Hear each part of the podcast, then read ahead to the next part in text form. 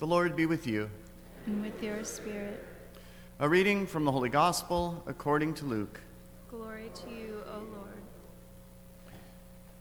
Jesus was praying in a certain place, and when he had finished, one of his disciples said to him, Lord, teach us to pray just as John taught his disciples.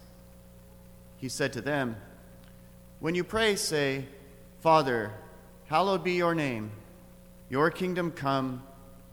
Give us each day our daily bread, and forgive us our sins, for we ourselves forgive everyone in debt to us and do not subject us to the final test. And he said to them, Suppose one of you has a friend to whom he goes at midnight and says, Friend, lend me three loaves of bread, for a friend of mine has arrived at my house from a journey, and I have nothing to offer him. And he says in reply from within, Do not bother me. The door has already been locked, and my children and I are already in bed. I cannot get up to give you anything. I tell you, if he does not get up to give the visitor the loaves because of his friendship, he will get up to give him whatever he needs because of his persistence. And I tell you, ask and you will receive, seek and you will find, knock and the door will be open to you. For everyone who asks receives, and the one who seeks finds, and the one who knocks the door will be opened. What father among you would hand his son a snake if he asks for a fish, or hand him a scorpion when he asks for an egg? If you then, who are wicked, know how to give good gifts to your children, how much more will the Father in heaven give the Holy Spirit to those who ask him? The Gospel of the Lord.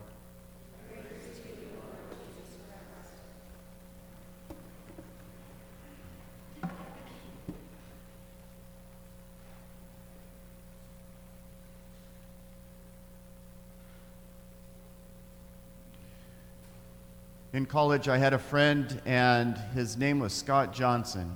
And Scott was from Alaska, and Scott was a great wrestler. He was a national champion wrestler. Uh, but Scott wasn't a great skier. So one time, we were up on Mount Ashland, and I had a couple other friends who were with us.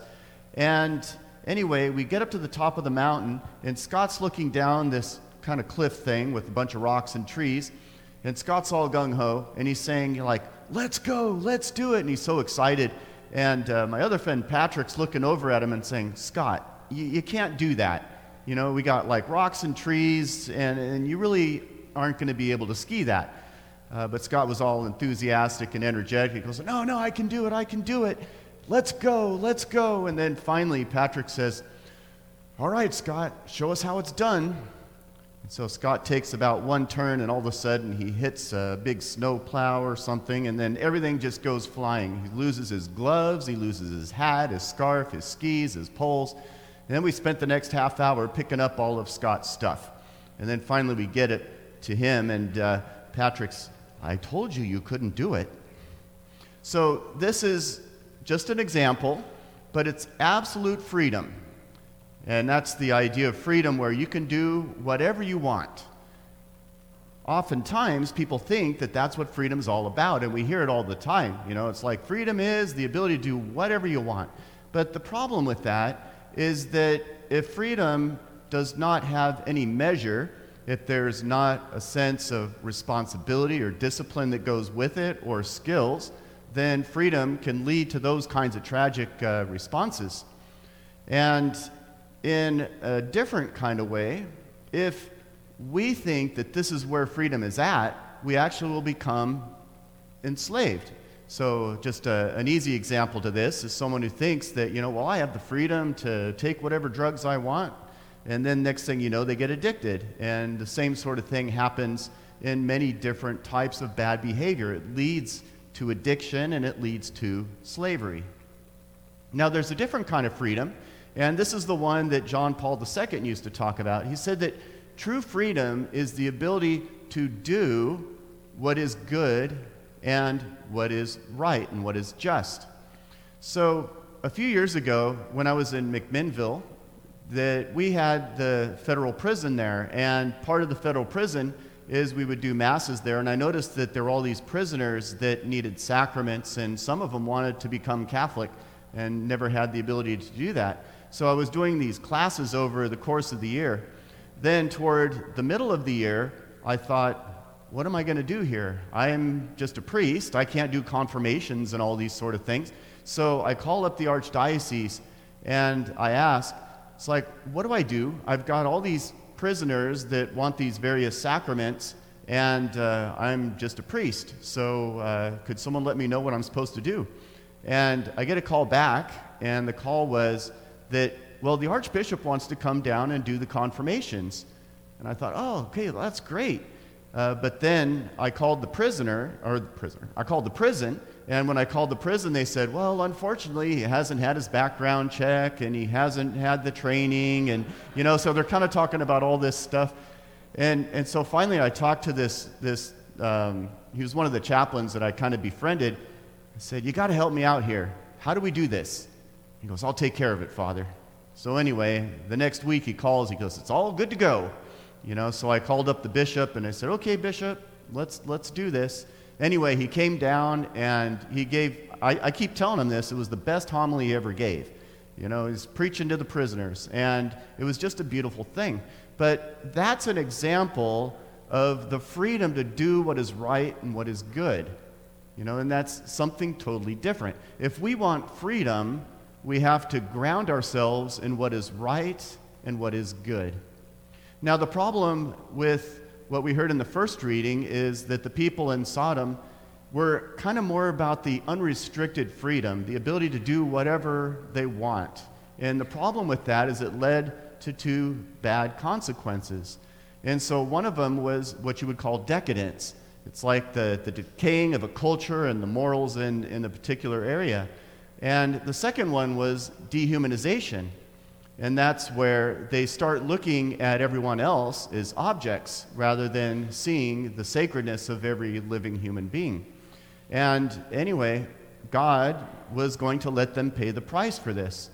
But here we have Abraham who comes into the picture, and Abraham, he wants to pray for them, he wants to intercede on behalf of them. And keep in mind that Abraham also has his nephew Lot and his family. And so Abraham does what I think a lot of us do when it comes to our prayer. We start trying to bargain. You know, well, God, what if? You know, and you, you hear Abraham doing this, and I got to hand it to him. He, he does it better than a used car salesman because he doesn't just stop at one or two times. You know, he keeps, keeps pushing the issue. He finally gets God down to 10. You know, well, God, what if there are 10 people who are righteous? You know, then would you, you know, not allow this to happen? And and God's, well, yeah, if, if there are 10 people, then yes, I will, you know, not allow it to happen. But, but there are a lot of good things that, that are coming out of this. And first of all, we see somewhat of the intention in the mind of God through the intercession of Abraham. So, what does God really want of us? You know, you hear this all the time. People say, you know, I want to follow God's will. I want to follow my vocation. And, well, what, is, what does God want? I mean, isn't that the all important question? And we do know the answer to that. I think we focus on the wrong things. We think, oh, if, if I want to respond to God's calling in my life, it has to be something specific when it comes to like an occupation or, or, or a life choice or something. But, but God wants us to have a few things. So the first one is He wants us to freely choose Him. We have free will. We don't have to choose God, we can choose whatever we want. But God knows what is best for us, and He wants us to choose Him. So that's the first thing that God wants for us. The second one is that God wants to be our friend. That's actually more important than you think. Because if we have the wrong concept of God or the wrong image of God, then we won't, won't want to be friends with Him. If we think God is just this taskmaster or this harsh judge, then, well, who wants to pal up to that? You know, it, it, it's, it's a way for us to push God out of the picture and keep Him distant. But if God is our friend, and he's the best possible friend we could ever imagine, then that might change things. Then we might want to take him up on that invitation uh, to be his friend. And so he wants us to be friends with him. He also wants us to love what he loves and to do what he does. And again, it's kind of the, the mark of wisdom. When we love what God loves, and we think like God thinks, we are truly wise people. It helps us to be able to have a, an insight into the way the world is that is just not possible without that. If we really love what God loves and we do what He did, then that gives us another invitation into a different way of life. This is what Jesus calls the entrance into the kingdom, and it comes about through many different, many different things, but ultimately it's where we are living in God's will. You know, this is the great gospel that He gives us, that great invitation. And so that's what God wants for us. And then finally, He wants us to offer that to those around us. And this is what we see in Abraham that, that he was interceding on behalf of Sodom so that they might be able to know God and to love what he loves and to have that conversion that they needed for that to happen. All right, now, we haven't even got to the gospel, and don't worry, I'm not going to go over all of this, but I do want to cover one specific thing, and that's the idea of perseverance. Because you might remember from a couple weeks ago when, we, when, when I talked about parables. I said, look for the most obvious point first and then apply that in some, in some way. So here he's got this story, and in this story, there's someone who wants bread because he has a visitor, and he goes to his friend, but his friend, he's closed up the doors, and the animals and the kids and everything's in the house, and, and he doesn't want to have to get up, wake everyone up, and, and do this. But the point was that if this other friend is persistent, then eventually the friend will give him what he wants. And so it's a reminder to us that this faith that we have is not a one time deal. And it's such a common thing that happens that I'll get one of those sort of phone calls. It's like, Father, bad things are happening in the house, and we just need a priest to come out and bless it so it'll all go away. Actually, often they're not even Catholic. They're just people that know that things are happening in their house and they want the Catholic to come in and do the magic. They saw something on TV or a movie where a priest did this, so it's got to work. And so my response to that is almost always the same. It's like, look, I'll come out and bless your house, but you have to understand that it's not going to fix anything if you're not going to live the life of faith. Because what's really going to change things for you is when you get rid of all the sinful things and the sinful practices and any kind of strange occultic or new age practices, when you start reading your Bible, praying your rosary, going to church, praying, you know, doing all the things that we're called to do as Christians because then the devil can't get his foot in the door. We've kind of done what we've needed to do to be that friend of Christ and allow him to take charge of our lives and, and to really keep us in his ways. And so that's also something that doesn't just happen by a priest coming in and doing a blessing. It happens when we take seriously our role as people of faith. We take ownership of our faith and we live it. And so that's what I think Jesus is getting at that this life of faith is not a one time moment that we can just say, I believe in God, everything's great. No, we have to kind of keep putting that into practice every day of our life. Okay, the last thing I'll leave you with we heard the Our Father, and I know you've heard that a million different times, uh, but I will say that I think for most of us, we tend to pray that prayer backwards. All right, so let me explain what that means. So typically, when we pray in a crisis, we say, Help, deliver me from evil. And then we say, Forgive me, you know, because we feel sorry for things that we've done in our past. And then we'll say, Give me what we need. Give me what I want. You know, see what I mean? We're, we're kind of starting from the bottom and working our way up. What we should do is start from the beginning. Hallowed be your name. You know, Lord, you are God. You know what is best. May you be glorified above all in, in first uh, in primary importance here in this prayer. And then secondly, your will be done on earth as it is in heaven. Help me to conform to your will rather than trying to force you to conform to my will. So the next time we pray the Our Father, uh, just maybe think about the order that we have in the Our Father, and then uh, we can maybe apply that a little bit, not only in our prayer, but in the way that we live out our faith. So, once again, what does God want from us? Well, it was pretty simple, really.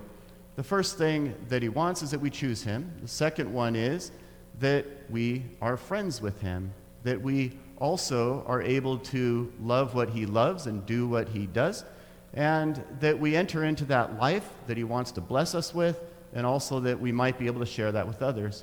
So if we're doing that, we will be doing well.